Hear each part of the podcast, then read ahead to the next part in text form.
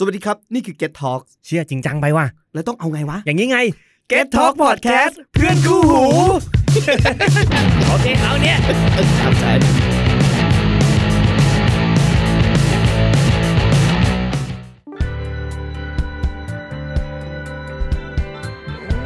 d i v e r t a l Podcast สวัสดีครับ คุณผู้ฟังครับ ต้อนรับสู่ Driver Tales ครับ EP ที่ 8 แล้วนะครับ หลังจากที่คราวที่แล้วเนี่ยผมได้คุยกับพี่จิมมี่ลากยาวเรียกว่าร้อยกว่าปีของ GM ที่พี่จิมมี่เนี่ย เรียกว่าคัดเลือกมาว่าเรื่องไหนนี่น่าฟังน่าสนใจอะร้อยกว่าปีจบได้ใน 40 นาทีนี่ก็ตาเหลือกแล้วฮะสวัสดีครับคุณผู้ฟัง สวัสดีครับคุณผู้ฟังผมก็ตันยูสว่างสีครับ ส่วนทางนั้นคนเหนื่อยฮะ คนจิมมี่เฮ้ยมันใช้พลังงานเยอะเหมือนกันนะไอตอนที่เราเราพูดกันเมื่อเมื่อ EP ที่แล้ว เพราะว่าเพราะว่า ในนี่คือเอาง่าย ๆ ว่าการที่คุณจะมาพูดเรื่องรถยนต์ให้คนที่ไม่ได้สนใจเรื่องรถยนต์ฟังเนี่ยครับ คุณจำเป็นต้องเลือกเอาเรื่องที่มันแบบเป็น hit to the point ขึ้นมาอืมอ่าแล้วคุณต้องเลือกเอาเป็นประเด็นที่มันสำคัญสำคัญจริง ๆ ขึ้นมา แล้วมีเรื่องบางอย่างที่มันน่าสนใจน่าสะเทือนใจขึ้นมาอุ้ยมันไม่ง่ายนะอ่า เออ และที่สำคัญคือมันเล่าให้เป็นเชิงที่แบบว่าเป็นเป็นเชิงแบบสบายๆรีแลกซ์เหมือนกับว่านั่งฟังอยู่กับบ้านอะไรอย่างเงี้ย คือมันไม่ถึงขั้นว่าโอ้ข้อข้อมูลต้องแบบโอ้สิบหกกุมภาพันธ์นี้เป๊ะอย่างเงี้ยมันไม่ใช่เอออันนี้คือเล่าแบบรีแลกซ์ละ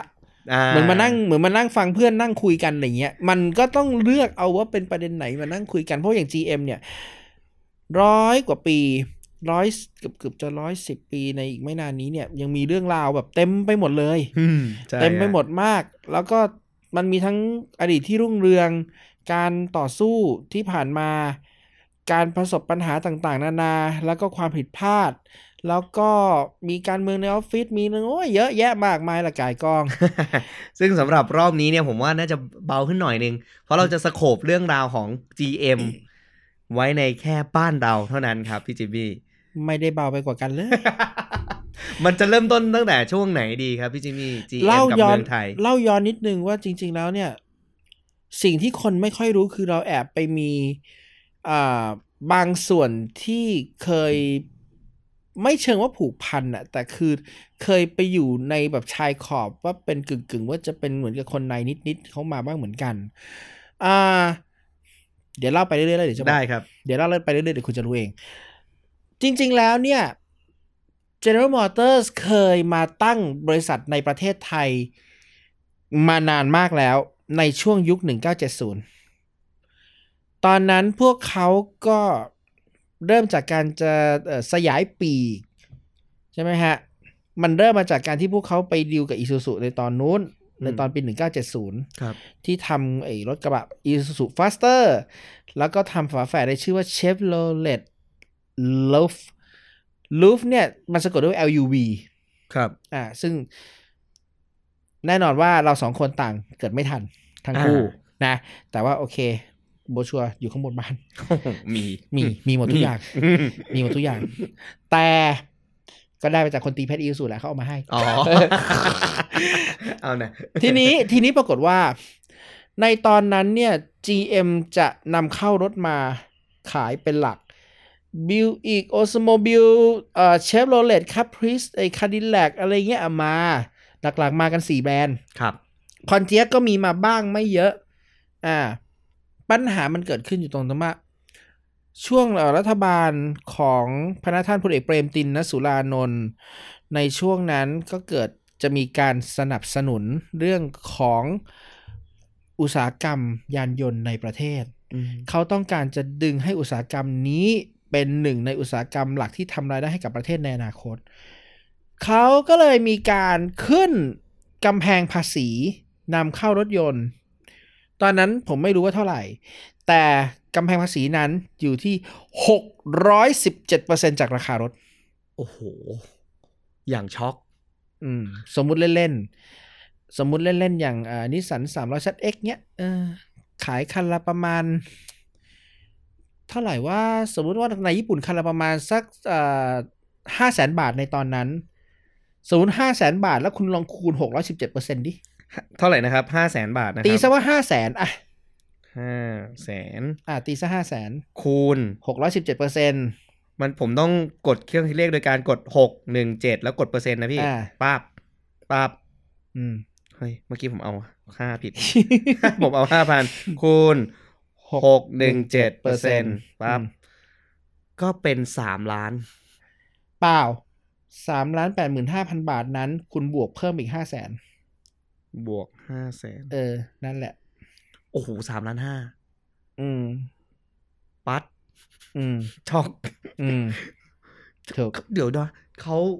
เขาทำไมเขาถึงขึ้นไปถึงเป็นเลขหกร้อยเปอร์เซ็นได้ขนาดนั้นเกิดเพราะเหตุการณ์เขายังไงต้องการจะ จำกัดการนำเข้ารถยนต์ในประเทศไงอ่าเพราะว่าถ้าไม่จำกัดการนำเข้ารถยนต์ในประเทศ อุตสาหกรรมรถยนต์ในบ้านเราจะไม่เกิดเลยครับ การจ้างงานการพัฒนาฝีมือแรงงานของฝั่งของผู้ผลิตชิ้นส่วนพวกซัพพลายเออร์ก็ไม่เกิดครับ นั่นคือวิธีที่ที่ดีที่สุดแล้วล่ะอืมในตอนนั้นครับ ซึ่งมันก็ทำให้สิ่งที่เกิดขึ้นก็คือ GM ซึ่ง เอารถเข้ามาขายในบ้านเราลักษณะของรถนำเข้า CBU จากเมืองนอกนั้น ก็ทำอะไรไม่ได้ ก็ได้แต่ค่อยๆ drop แล้วก็เฟดเอาตัวเองหายไป สิทธิในการทำตลาดรถยนต์ในแบรนด์ GM นั้น ก็เลยเหมือนกับถูกโยกไปให้บริษัท Universal Motor หรือ something ประมาณนี้ แล้วก็ไปไปต่อมา ก็มีบริษัทอย่างพระนครยนตรการ เอาแบรนด์ในเครือ GM มาทำก็คือแบรนด์ Open แล้วก็แบรนด์ Holden จากออสเตรเลียก็คือสั่งชิ้นส่วน CKD มาประกอบที่โรงงานบางชัน General Assembly กันไป ตอนนั้นเนี่ยคนไทยเลยรู้จักรถ GM ผ่านแบรนด์ Open กับ Holden อืมสมัยช่วงประมาณ 1994 1995 หลังจากที่รัฐบาลพนักท่านนายกอานันต์ปัญญารชุนเอ่อปลดล็อกตรงนี้ลดภาษีนำเข้าลงมาเหลือ 137%อืม รถนำเข้าก็เลยแห่กันเข้ามา เพราะว่าในช่วงยุค 80s นั้นคือคนไทยทนไม่ค่อยจะไหวแล้วกับคุณภาพของรถที่ประกอบในประเทศตอนนั้น เราพูดตรงๆว่ามันก็ยังไม่ได้ดีเท่าไหร่นะฮะเอ่อซัพพลายเออร์เราก็ยังไม่ค่อยจะจะทำงานได้ประณีตหรือละเอียดพอตอนนั้น เพราะฉะนั้นพอมีรถนำเข้าเข้ามาเหล่านี้ โอ้ยมีประชาชนก็เริ่มมีความสุขกันมากขึ้นครับซึ่งพอมีความสุขกันมากขึ้นเหล่านั้น แน่นอนว่ารัฐก็เก็บภาษีได้เยอะประมาณหนึ่ง แล้วก็รถนำเข้า เหล่านั้นก็มาแชร์ตลาดในบ้านเราอยู่ พี่ตีเล่นๆว่ามีประมาณสิบถึงยี่สิบเปอร์เซ็นซึ่งถือว่าสูงนะ แต่ว่าอย่างไรก็ตามรถประกอบในประเทศก็ถูกกว่า แล้วก็เริ่มมีโมเดลมาให้เลือกเยอะขึ้น แล้วก็คุณภาพเริ่มจะดีขึ้นมาเรื่อยๆในยุคประมาณยุค 90s คือมันเริ่มโตขึ้น เริ่มมีการถ่ายทอดเทคโนโลยีมามากขึ้น ทีนี้เนี่ยในยุคประมาณช่วงของอ่อพระท่านนายก ชาติชายชุนวันช่วงก่อนที่มีการรัฐประหารโดยรสชตอนนั้น ช่วงประมาณยุคปี 899091 ประมาณนี้เนี่ย คือตลาดรถมันเริ่มบูมขึ้นใช่ไหมฮะ ทีนี้เนี่ย ญี่ปุ่นเขาก็เริ่มมองแล้วว่ายอดขายของรถในประเทศไทยเราเนี่ย มันมีสิทธิ์จะพุ่งไปถึง 6 0 0 0 0 7 0 0 0 คันต่อปีได้ ในช่วงประมาณครึ่งหลังของทศวรรษ นั่นเอง ในขณะเดียวกัน GM เองก็เล็งเรื่องพวกนี้มาสักระยะหนึ่งแล้วเหมือนกัน พอเกิดเรื่องช่วงช่วงนายกจิ๋วชวลิตยงใจยุทธตอนนั้น ที่ประกาศลดค่าเงินบาท 1 กรกฎาคม 1997 ทีนี้ค่าเงินมันก็ตกหวบทุกสิ่งทุกอย่างมันหวบไปหมด GM เองก็เริ่มมองเห็นแล้วว่านี่คือเวลาที่ดีมาก ในการที่ จะกลับมาทำตลาดรถยนต์ในภูมิภาคอาเซียนและประเทศไทยนั่นเองนะฮะเอ่อเพราะว่าตอนนั้นคือมันไม่ใช่แค่แค่ GM ที่เข้ามาตอนนั้น BMW Thailand ก็เพิ่งเพิ่งจะตั้งใช่ไหมฮะ Mercedes-Benz เยอรมันก็เข้ามา Mazda ก็มา Ford ก็มา อืมแห่กันมาลงเลยเพราะอะไร ช่วงเวลาช็อปของถูกไง อืม ตัวเองจ่ายดอลลาร์น้อยอะเออแต่ตัวเองได้ข้าวของเป็นเงินบาทมาเยอะอะถูกป่ะอืมเพราะว่าเงินบาทมันเคยขึ้นไปแตะถึง50บาทต่อดอลลาร์มาแล้วในตอนนั้น ใช่ไหมฮะเพราะฉะนั้นเนี่ยก็เลยมองกันอย่างนี้ว่าเอ่อหลายๆเจ้าเขาเลยใช้ช่วงเวลาช่วงปี 1997 1998 เนี่ยมาตั้งฐานในบ้านเรา ในตอนนั้นเอ่อ GM มาประกาศตั้งโรงงานช่วงประมาณปี 97 ครับ 98 ตอนนั้นพอดี แล้วก็ใช้เวลาประมาณ 2 ปีในการขึ้นโรงงานจนเสร็จในปี 1999 นะครับ แล้วเขาเรียกมันว่าศูนย์การผลิตรถยนต์ General Motors Thailand อำเภอปลวกแดงจังหวัดระยองนะอืมซึ่งศูนย์การผลิตแห่งนี้ก็ค่อนข้างจะใหญ่โตมาก พี่จิมมี่ไปมาละไปมาสามรอบในชีวิตนี้อืมไปตั้งแต่ครั้งแรกตอนที่เออเป็นวู้ตั้งแต่ตอนทำ Chevrolet Captiva อืมปีศูนย์เจ็ดตอนนั้นอืมอ่า ไปเดินดูโรงงานแล้วหูมันมันไม่ใช่แค่คำว่าใหญ่โตธรรมดา คือโรงงานนี้เนี่ยเกร็ดเบื้องหลังความรู้ที่ควรจะรู้ไว้ก็คือ ฉันเพิ่งได้เจอกับอ่าวิศวกรใหญ่ของ Mercedes-Benz แต่เป็น Mercedes AMG ด้วยนะอืมเมื่อก่อนนี้เขาเคยทำอยู่ที่เอ่อ Adam Opel AG ที่เยอรมัน เขาบอกกับฉันว่า อ๋อ โรงงานที่ระยองเหรอ ผมผมเป็นคนเขียนแบบแปลนพิมพ์เขียวของโรงงานนี่เองแหละ แต่ผมไม่เคยมาประเทศไทยเลยนะบอกเฮ้ย อย่างนี้ก็ได้เลยเว้ยเฮ้ย เฮ้ย แต่มันก็เป็นอย่างนั้นจริงเออๆเออ ทุกวันนี้นะครับ ฝรั่งเยอรมันคนนั้นยังทำงานอยู่ใน Mercedes AMG นะฮะเออก็เป็นวิศวกรเอ่อระดับบริหารแล้วด้วยนะครับ แต่เขาบอกว่าสมัยก่อนตอนนั้นที่เขาทำอยู่ Adam Opel AG เขาได้รับมอบหมายให้แผนโรงงานนี้ เพราะฉะนั้นมาตรฐานของโรงงาน GM ในเยอรมันเอ้ยในเมืองไทยเนี่ยนะฮะ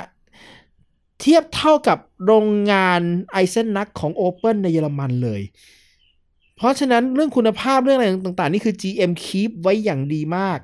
ในเรื่องของคุณภาพการประกอบนะ เราไม่นับซัพพลายเออร์นะอืมอ่าซัพพลายเออร์จะเป็นอีกเรื่องหนึ่งอืมไอ้ที่มันมีปัญหาก็จะเป็นอีกเรื่องหนึ่งอืมทีนี้ในช่วงแรกมันมีข่าวลือว่าเขาจะเอา Opel Astra มาประกอบบ้านเรา เพราะ Opel Astra มันเคยมาขายบ้านเราก่อนในยุคที่พระนครยนตการเคยเอาเข้ามาขายตอนนั้น เป็นรถนำเข้าจากเยอรมันคันละหกเจ็ดแสนตอนนั้น แต่ว่า ไปไปมามา GM ก็เกิดพลิกโผ เขาประกาศในงาน Motor Expo ปีหนึ่งเก้าเก้าเก้านะ โดยที่แจกเพรสคิดให้กับสื่อมวลชนนะเป็นคำแถลงของฝรั่งนะ แต่แปลเป็นภาษาไทยเรียบร้อย และหน้าสุดท้ายก็เขียนว่า และแบรนด์ที่นำมาขายในประเทศไทย ชื่อจุดๆๆเขาไม่บอกนะ อ้าวเขาประกาศณงานอ๋อเขาประกาศหน้างาน เปิดป้ายกันในงาน และวันนั้นเขาก็ประกาศว่าเป็นแบรนด์เชฟโรเลตอืมโอเคเชฟโรเลตเนี่ยมันเป็นแบรนด์ที่เรียกว่า mass ที่สุดของ General Motors มันเป็นแบรนด์ที่โด่งดังในอเมริกา คนอเมริกันจะรู้จักเชฟโรเลตกันดี เพราะว่ามันเป็นแบรนด์หนึ่งที่ดังทั้งเรื่องของรถบรรทุกในตอนนั้น แล้วก็รถเก๋งใช่ไหมฮะ สมัยก่อนนี่มีหนังโฆษณาในอเมริกานะเออลองหาดูได้ใน YouTube นะฮะเขามีเพลงโฆษณา See the USA in your Chevrolet อะไรแบบโอ้โหแบบมันฝันหวานมาก วงเล็บเล่น ๆ ฝันหวานถึงขนาดว่าคุณสมัครสุนทรเวชอะตอนที่เป็นนายกอะตอนปี 08 และ GM จัดงานครบรอบร้อยปีที่เมืองไทยที่เมืองทองธานีอะแกมาเป็นประธานอะอืมจู่ๆแกอันสคริปต์เว้ย และแกร้องเพลงนี้บนเวที โอ้โห คน GM นี่หน้าบานเลยจ้า ฝรั่งนี่บอกเฮ้ยซีเอ้ย นายกไทยรู้เพลงนี้ด้วยเหรอ อะไรอย่างงี้อ๋ออ๋อก็เมื่อก่อนคุณสมัครแกไปเรียนอยู่ที่นู่นไงอ๋ออ่า ที่อเมริกาอย่างงี้อืมนั่นแหละ อะ กลับมาเข้าเรื่องต่อ ทีนี้ ปรากฏว่ารถคันแรกที่เขาเอามาขายนั้น มันคือ Opel หรือ Vauxhall Zafira อืมมันคือมินิแวนเจ็ดที่นั่งที่มีดีไซน์ ร่วมกันกับ Opel Astra ในเจเนอเรชันช่วงปี 1997 ตอนนั้น ความน่าแปลกของ s a f i r a คือแทนที่มันจะถูกพัฒนาโดยทีมงานฝ่าย Passenger Car อาจจะเป็นทีมรถนั่ง มันถูกพัฒนาโดยทีมงานฝ่าย Commercial Vehicle คือฝ่ายรถเพื่อการพาณิชย์อืม ยังไงของมึงวะเนี่ยอืมก็งงกันดีเหมือนกันอืมจุดเด่นของ Zafira ตอนนั้นคือมันมีเครื่องยนต์ให้เลือก 2 เครื่องคือ1,800ซีซีที่ไม่ค่อยมีกำลังเท่าไหร่ กับ2,000ซีซีที่พอจะมีเรี่ยวแรงใช้ได้ และมันมาพร้อมกับเบาะนั่ง 7 ที่นั่งแบบ Flex 7อืมซึ่งเป็นเบาะนั่งที่สามารถจะพับ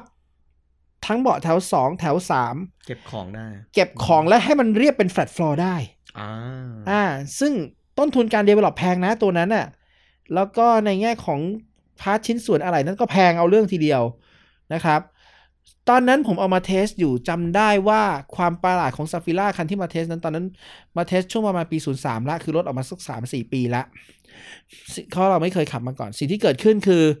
คันนั้นเป็นตัว 2.2 CDX เป็นเครื่อง 2002 ละ เมื่อกี้ผมพูดผิด ไม่ใช่ 2,000 นะ2,200 cc ครับเอามาวิ่งที่ตอนนั้นบุรพาวิถีก็เพิ่งเสร็จได้สักประมาณห้าหกปี ตอนนั้นก็ทำศูนย์ถึงร้อยแปดสิบร้อยยี่สิบแล้วก็ top speed พอ top speed เสร็จปุ๊บไฟ check engine ขึ้นอ้าวแล้วมันก็ขึ้นอย่างนั้นอยู่3วันนะฮะ performance ก็ไม่ได้ drop อะไรอืมเพราะเรา test ตัวเลขเสร็จแล้วใช่ไหมฮะ แต่ performance มันก็ไม่ได้ drop อะไร ก็ขับแบบไฟ check engine อย่างนั้นขึ้นมา คืนวันอาทิตย์ก่อนจะส่งรถคืนในวันจันทร์ใช่ไหมผมกับเพื่อนอีกคนก็ช่วยกันล้างรถ ล้างเสร็จไฟ check engine ดับเว้ยอ้าว อ๋อเขาให้ล้างรถ ไม่คือเราตามมารยาทไงคือแบบคืนรถเสร็จปุ๊บก่อนจะคืนรถเราก็ต้องแบบล้างคืนเออล้างให้ได้เออเออมึงล้างเสร็จปุ๊บไฟ check engine มึงดับเว้ยเฮ้ยโอ้โหมีอย่างนี้เว้ยเออพากันไปเออเออ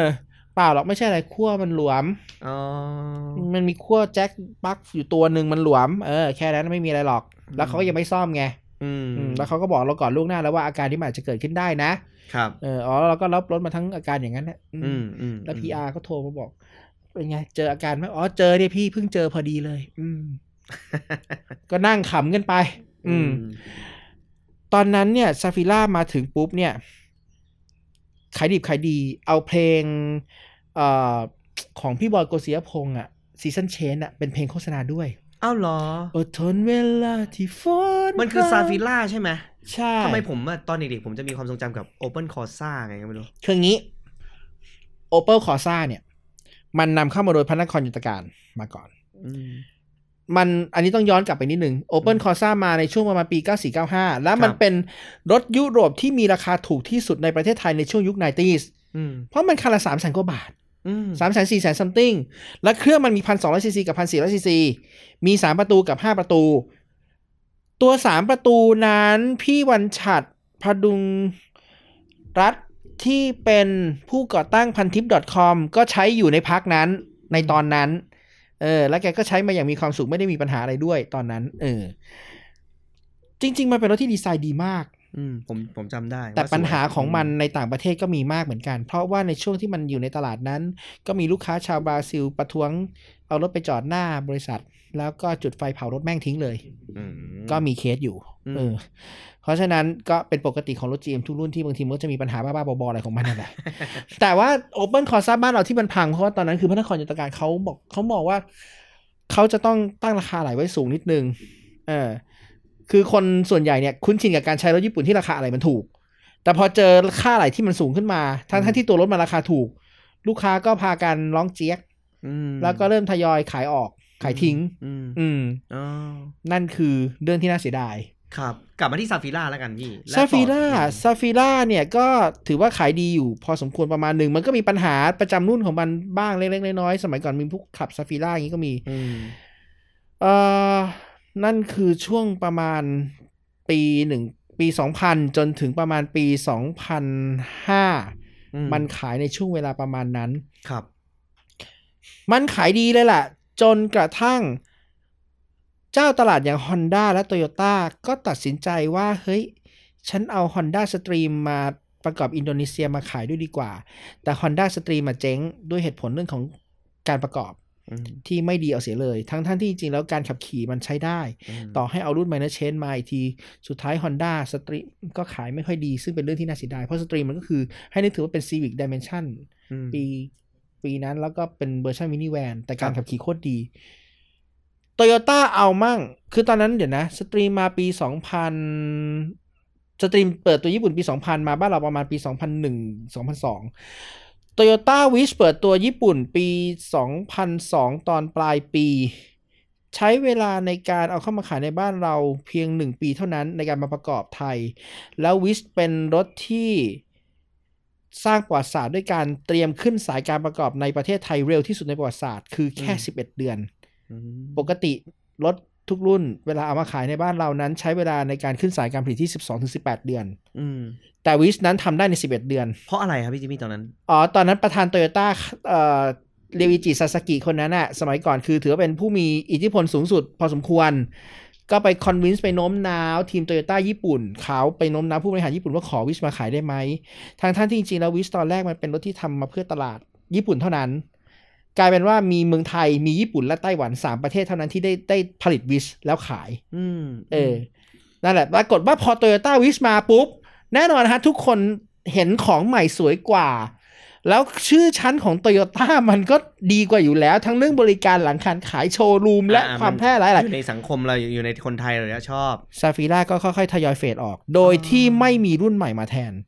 ทั้งทั้งที่หลายๆ คนก็อยากจะให้ Zafira gen ต่อไปที่มันเพิ่งจะเปิดในยุโรปเนี่ยมาทำตลาดต่ออืม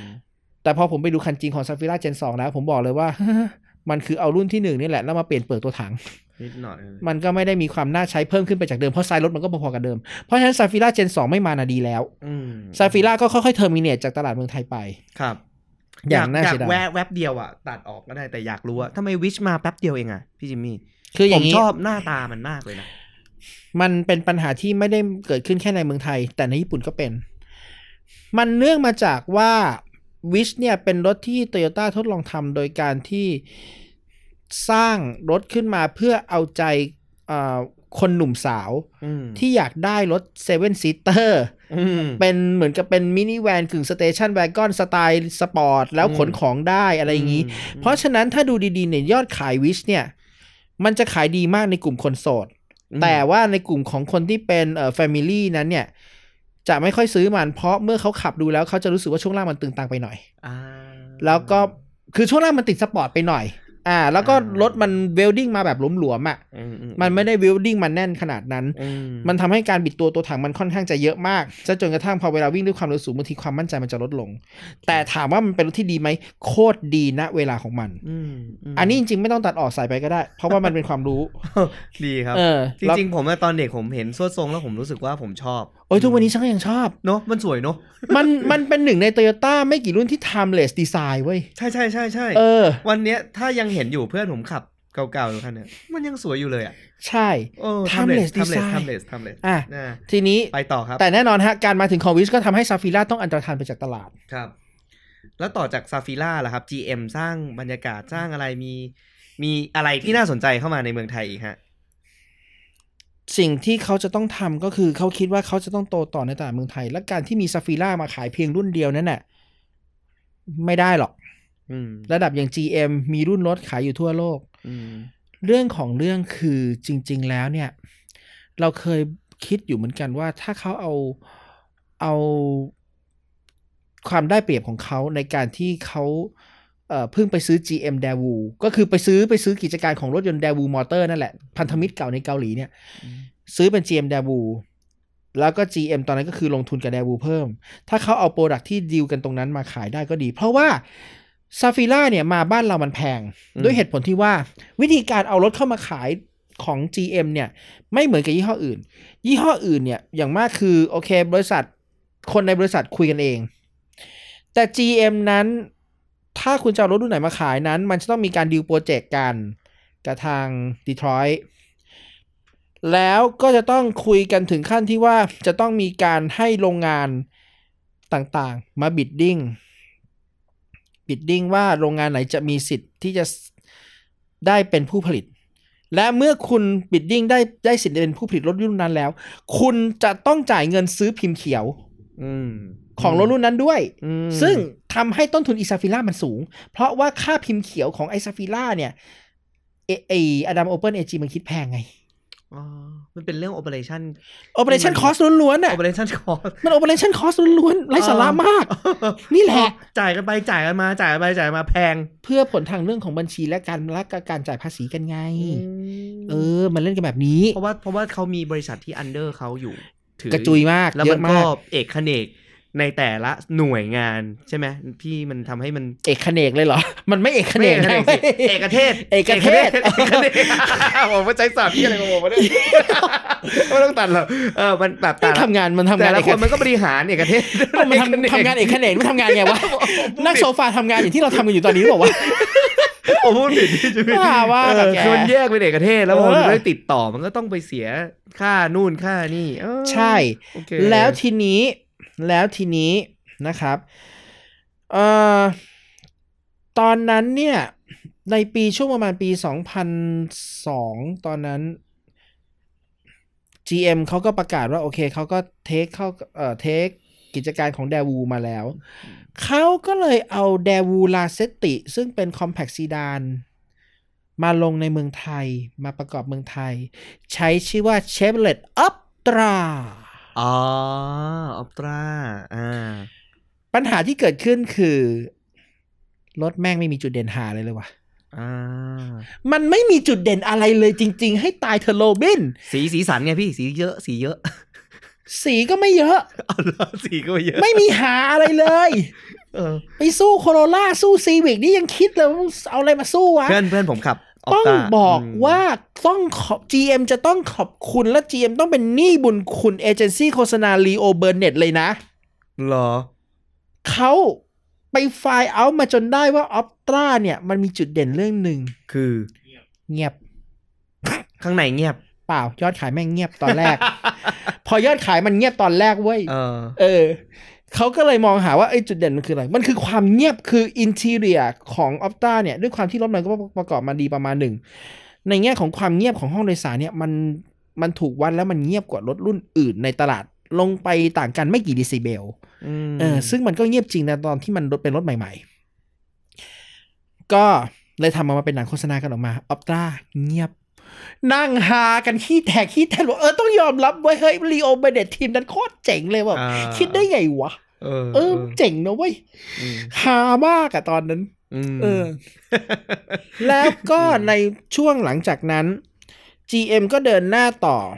เออ คือมันไม่ใช่แค่ซีดานนะ ก็จะมีตัวถังแวกอนตามเข้ามา ซึ่งถือว่าเป็นการสร้างสีสันในเมืองไทย ครับอ่าแวกอนรู้สึกเข้ามาประมาณปี 2005 2006 ประมาณเนี้ย เรายังมีรีวิวเก่าอยู่นะ ในเว็บถ้าจำได้ ตัวนั้นเคยเอามาลองขับนะ คือออ t ต a เนี่ยเป็นรถที่ในแง่ความทรงจำผมนะ เครื่องไม่ได้เด่นเลยพันหกพันแปดอืดชิบหาย ตัวพันหกศูนย์ถึงร้อยกิโลเมตรต่อชั่วโมง นี่มีประมาณสิบสิบสี่สิบห้าวินาที แต่ตัวเครื่องพันแปดเนี่ยศูนย์ถึงร้อยเนี่ย ฉันจำได้เลยว่า สิบสามเกือบเกือบสิบสี่วินาที คือ power train มันเนี่ย มันไม่ได้มี efficiency ที่ดี มันแหลกในเรื่องของการลดน้ำหนักชิ้นส่วน แล้วคือเหมือนกับเอาเครื่องถูกๆ มาปะให้มันพอขายได้อืมแต่มันได้ในเรื่องของ feeling พวงมาลัยครับไม่ได้เจอรถ compact ที่รถ compact ในยุคในยุค 2000 มิเลเนียม ที่มีพวงมาลัยหนักพอๆกับรถ ญี่ปุ่นยุคที่ยังไม่มีพวงมาลัย power อะอืมอืมอืมอืมอืมอืมคือพวงมาลัย power คืออะไรอืมประมาณนั้น แล้วในแง่ของการขับขี่จริง ๆ แล้วเนี่ย ตัวบอดี้มันดี ตัวโครงสร้างมันดี และช่วงล่างมันดี เพราะช่วงล่างมันถูกจูนโดย แน่นอนฮะโ o ตัสอืมพันธมิตรดั้งเดิมของ GM โ o ตัสที่ไม่ใช่เทสโก้โ o ตัสนะฮะอืมเทสไอโ o ตัสที่ทำรถสปอร์ตนะฮะ ของเออเซอร์ Colin Chapman ที่เป็นเอ่อ ตำนานนักแข่งชาวอังกฤษผู้ล่วงลับนั่นแหละ อืมโ o ตัสก็นอกเหนือจากทำกิจการรถสปอร์ตแล้วยังทำกิจการรับจูนรถให้บรรดาบริษัทรถยนต์ทั่วราชอาณาจักรอีซูซูก็เคยใช้บริการโ o ตัส Saturn ก็ใช่ Opel ก็ใช่ด v วูลาเซติคันนี้หรือ Optra คันนี้ก็ใช่ช่วงล่างจูนไบโ o ตัส แต่ตอนที่โฆษณาในประเทศไทยมันมีข้อกำหนดว่าห้ามโฆษณา GM ห้ามโฆษณาว่าอ่าโ o ตัสมาทำช่วงล่างให้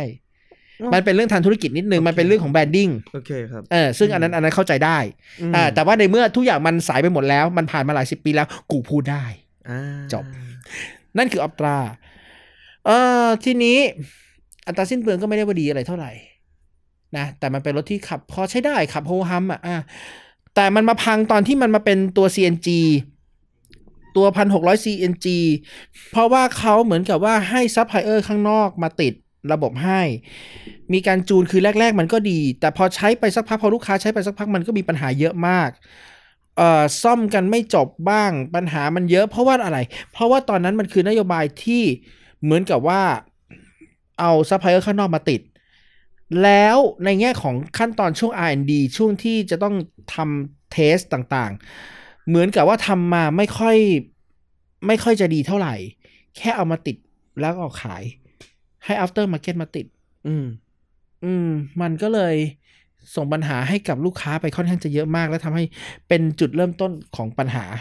อ๋อ นี่คือจุดเริ่มต้นเลย จุดเริ่มต้นก่อน แต่ว่ายังไม่เท่าไหร่เอออ่า ทีนี้ หลังจากนั้นเราย้อน payback กลับมาที่ปีช่วงประมาณปี 2003-2004ครับ Product ตัวต่อมา GM ก็มองว่าเฮ้ย ในเมื่อฉันมีเก๋ง ในเมื่อฉันมีมินิแวน ถ้าจะบุกตลาดเมืองไทยเนี่ย ตลาดใหญ่ที่สุดคือกระบะ อืม ฉะนั้นเราก็ควรที่จะไปขุดเอาความร่วมมือเก่าๆ ที่เราเคยทำกับอีซูซูในเมืองนอกกันมา หรือแม้กระทั่งในเมืองไทย มาทำขายกันในตลาดเมืองไทยด้วยก็ดี นั่นคือที่มาของเชฟโรเลตโคโลราโดอืมโคโลราโดจำได้เลยเปิดตัวที่ BEC t a y l o r Hall ที่สวนลุมพินีในตอนนั้นซึ่งมันยังมีอยู่ จัดdetail ของงานใน hall นี่แบบ อื้อหือแบบ อเมริกันจ๋ามากมีแม้กระทั่งแบบเออแบบเป็นบ้านคาวบอย มีอะไรแบบโอ้โหอย่างหรูแบบ แล้ว test drive ครั้งแรก ขับจากกรุงเทพ ก็ไปชนบุรีโดยที่ไม่บอกว่าให้สื่อมวลชนขับไปที่ไหน ไปจบที่เขาบาน เขาบานตรงชนบุรีตรงทางออกมอเตอร์เวย์อืมตรงนั้นคือเหมืองเก่า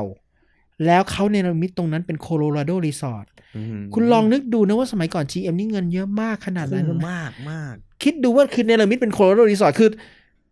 นึกถึงพวกรีสอร์ทแบบที่บาหลีอะแต่เป็นรีสอร์ทไม้แล้วเป็นเออแบบเป็นกระท่อมเป็นกระโจมเงี้ยแล้วก็แบบเป็นผ้าแล้วคือนอนให้ทุกคนแบบนอนในมุ้งแล้วเป็นมุ้งติดแอร์อืมแล้วที่สำคัญคือสุขภัณฑ์ในห้องน้ำสั่งซื้อสุขภัณฑ์ของ Nahm มาตอนนั้น ซึ่ง Nahm สมัยนั้นถือว่าแพงแล้วแบบเป็นแบรนด์มาใหม่แล้ว high-end ไงเออ ทั้งหมดที่เห็นนั้นใช้คืนเดียวทิ้ง และงบตอนนั้นฉันจำได้เลยว่าในงบตอนนั้นที่ทำเนี่ยน่าจะมีเป็นหลักสิบล้านอยู่ เอาเงินสิบล้านละเลงละเลงเล่นทิ้งกันในคืนเดียว แล้วผลตอบรับเป็นยังไงฮะ ก็เป็นที่ตื่นตาตื่นใจของสื่อมวลชน อ่า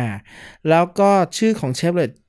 ในรถกระบะก็เริ่มจะดังขึ้นมา เพราะว่าด้วยดีไซน์ของมันที่มันดูดุดันอืมอืมก็คือทุกคนก็จะเข้าใจว่ามันคือ D-Max อืมแต่เป็นเวอร์ชั่นของเชฟโรเลตอเมริกัน ก็คือถ้าคุณอยากจะได้หน้าที่ดุดุๆหน่อย คุณก็ไปเชฟโรเลตอ่าถ้าคุณอยากได้แบบว่าเออเข้าศูนย์แล้วยังถูกอยู่อ่าคุณก็มาอีซูซู Isuzu อ่าแน่นอนครับเพราะว่าตัวรถเชฟโรเลตก็ต้องขายแพงกว่าอีซูนิดนึง ตามข้อตกลง ราคาไหลก็จะแพงขึ้นกว่าอีซูอีกนิดนึง ตามข้อตกลงอ่าโคโลราโดเป็นตัวที่ทำให้ GM อยู่ได้มาพักใหญ่เลยทีเดียว เพราะว่ามันไม่ได้ทำขายแค่ในเมืองไทย มันถูกส่งออกไปที่ออสเตรเลียและในตลาด G เอ่อ GCC อื่นๆทั่วโลกด้วย ส่งพาร์ทที่เป็น CKD พาร์ทไปให้ทางบราซิล ทางอาร์เจนตินาอะไรพวกนั้นประกอบทำขายเป็นกระบะตรงนั้นด้วยอืมมันไม่ได้ขะเอ่อตัว D-Max Colorado ตัวนี้ มันยังมีขายในชื่อ Chevrolet D-Max ก็มีนะ อ่าหรือแม้กระทั่งขายในชื่อเอ่อประหลาดประหลาดๆเช่น Chevrolet S10 อะไรแบบแปลกๆ ก็มีเหมือนกันหลายๆชื่อ มีใช้ชื่อ Holden D-Max ก็มีอะไรว่าไป Vauxhall ก็ เออ Vauxhall รู้สึกจะไม่มี โอ้ยทำรายได้อยู่อยู่พอสมควรเหมือนกันตัวนั้นอ่าวงเล็บอีกนิดนึง ย้อนกลับไปนิดนึงถึง Zafira อันนี้ก็เป็นเอกเกร็ดความรู้เชฟโรเลต Zafira นั้น โรงงาน GM ระยองเคยประกอบส่งกลับไปขายในญี่ปุ่นอืมในชื่อ Subaru Traviq อืมงงไหม Subaru มาได้ไง นั่นน่ะสิ สิ่งที่ลืมเล่าไปใน EP ที่แล้ว GM มีอยู่ช่วงหนึ่งไปจับกับ Subaru โอ้โหนี่ไปซื้อเขาจับ Subaru ไปไปทั่ว ช่วง 90s คือตอนนั้นเนี่ยปัญหาคือเหมือนกับว่าหลังจากที่นิสสันต้องขายหุ้น Subaru ออกมาอ่าใช่ไหมในช่วงปี 98 99 เพราะว่ามันก็มีปัญหาเรื่องนิสสันล้มละลายใช่ไหม FHI เองเนี่ย Fuji Heavy Industry เองก็เหมือนกับก็เคว้งอะ่ะ ก็ต้องการเหมือนกับมีมี partner มีพันธมิตรซะหน่อยอ่า GM ก็อ่ะงั้นฉันเข้ามาซื้อหุ้นละกัน แต่นิสัยเสียของ GM อย่างหนึ่งคือชอบจับแพะมาชนกับแกะอืมอ่า ตอนนั้นเนี่ย GM เขาก็วาง business strategy ให้ดีลกับ Subaru เพื่อที่จะช่วยดึงสถานการณ์ Subaru ขึ้นมา แต่ strategy เหล่านั้นมันจังไรมาก ก็คือให้ Subaru ในญี่ปุ่นมีมินิแวนขาย ก็คือ import ซาฟิล่าบ้านเราไปขายในญี่ปุ่นชื่อ Subaru Travic อืมโดยชื่อ Travic นั้นย่อมาจาก Travel Quick อ๋อแค่เนี้ยมึงตั้งชื่อได้แล้ว ญี่ปุ่นญี่ปุ่นตั้งชื่อรถตั้งกันแบบนี้ฮะ เอาคำสองคำมาสมานสนธิกันง่ายๆเลย travel quick travel quick ก็เป็น travic ทราวิกเป็นไงนะครับ เจ๋ง คนญี่ปุ่นไม่โง่ เพราะคนญี่ปุ่นเนี่ย คือตอนนั้นก่อนหนานั้นมีเอ่อมีซาฟิล่า made in เยอรมัน ส่งไปขายอยู่แล้ว อืมแต่พอเป็น travic ราคามันถูกกว่ากันประมาณประมาณ40%โอ้โห เออ เพราะมัน made in Thailand ไง ค่าขนส่งมันถูกกว่า ก็เลยไม่เอา แต่ก็ยังไม่เอา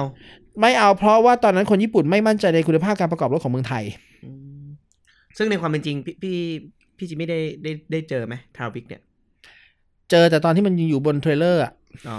ไม่รู้ว่ามันเป็นยังไงเนอะอืมอ่าพี่ยืนยันอย่างหนึ่งว่า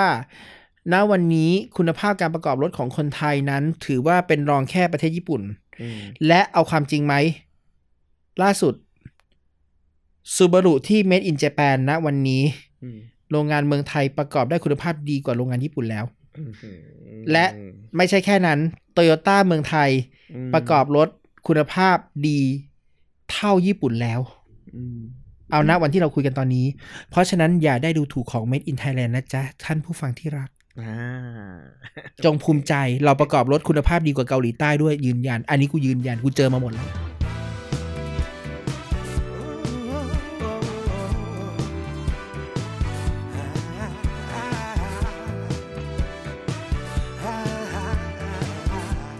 ทีนี้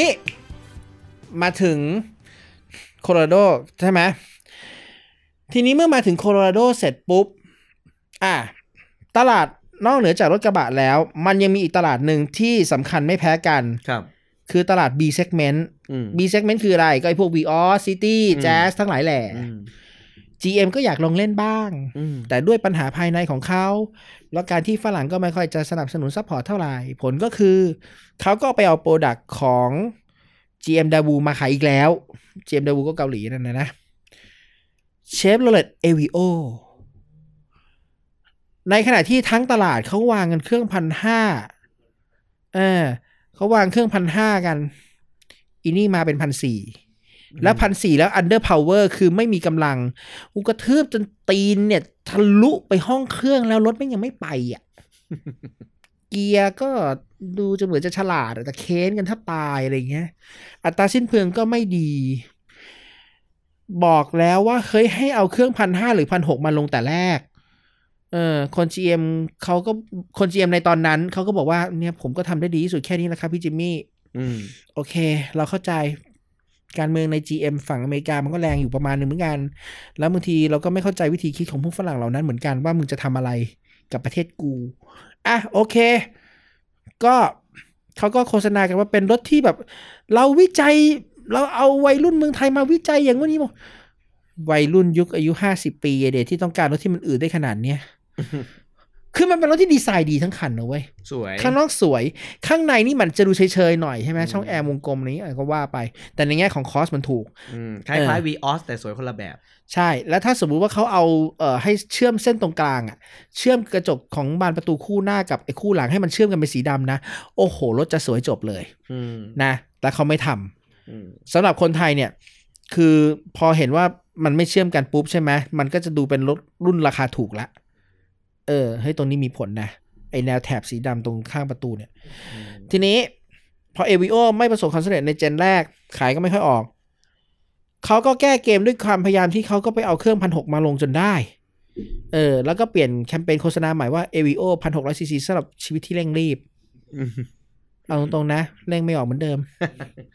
พะก็เท่ากับว่าจริง ๆ แล้วปัญหามันไม่ได้อยู่ที่ซีซีเครื่องหรืออะไรหรอก ปัญหามันอยู่ที่ว่า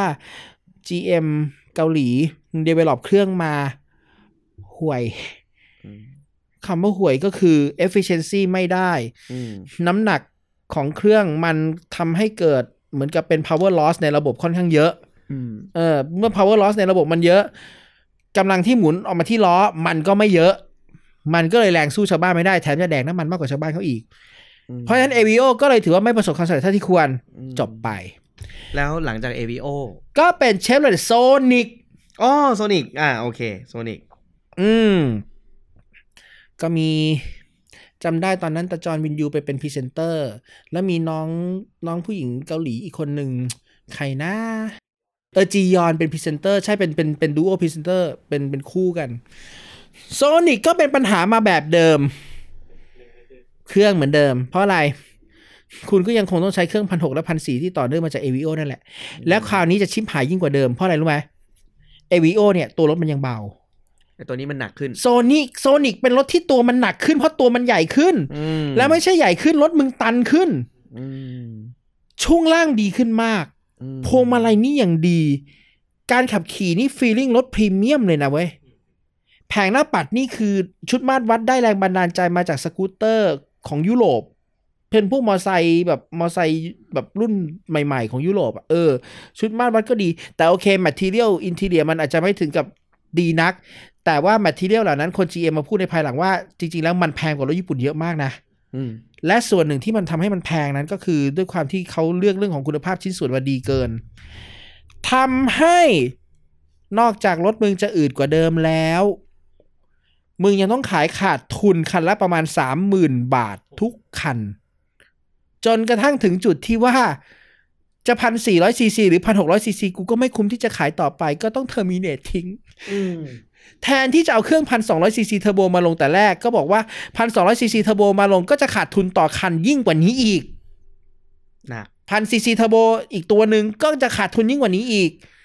สรุป เออ ปล่อยมันเจ๊งไปงั้นแหละ นั่นคือจุดที่ทำให้ Sonic ถึงค่อยๆ terminate ไป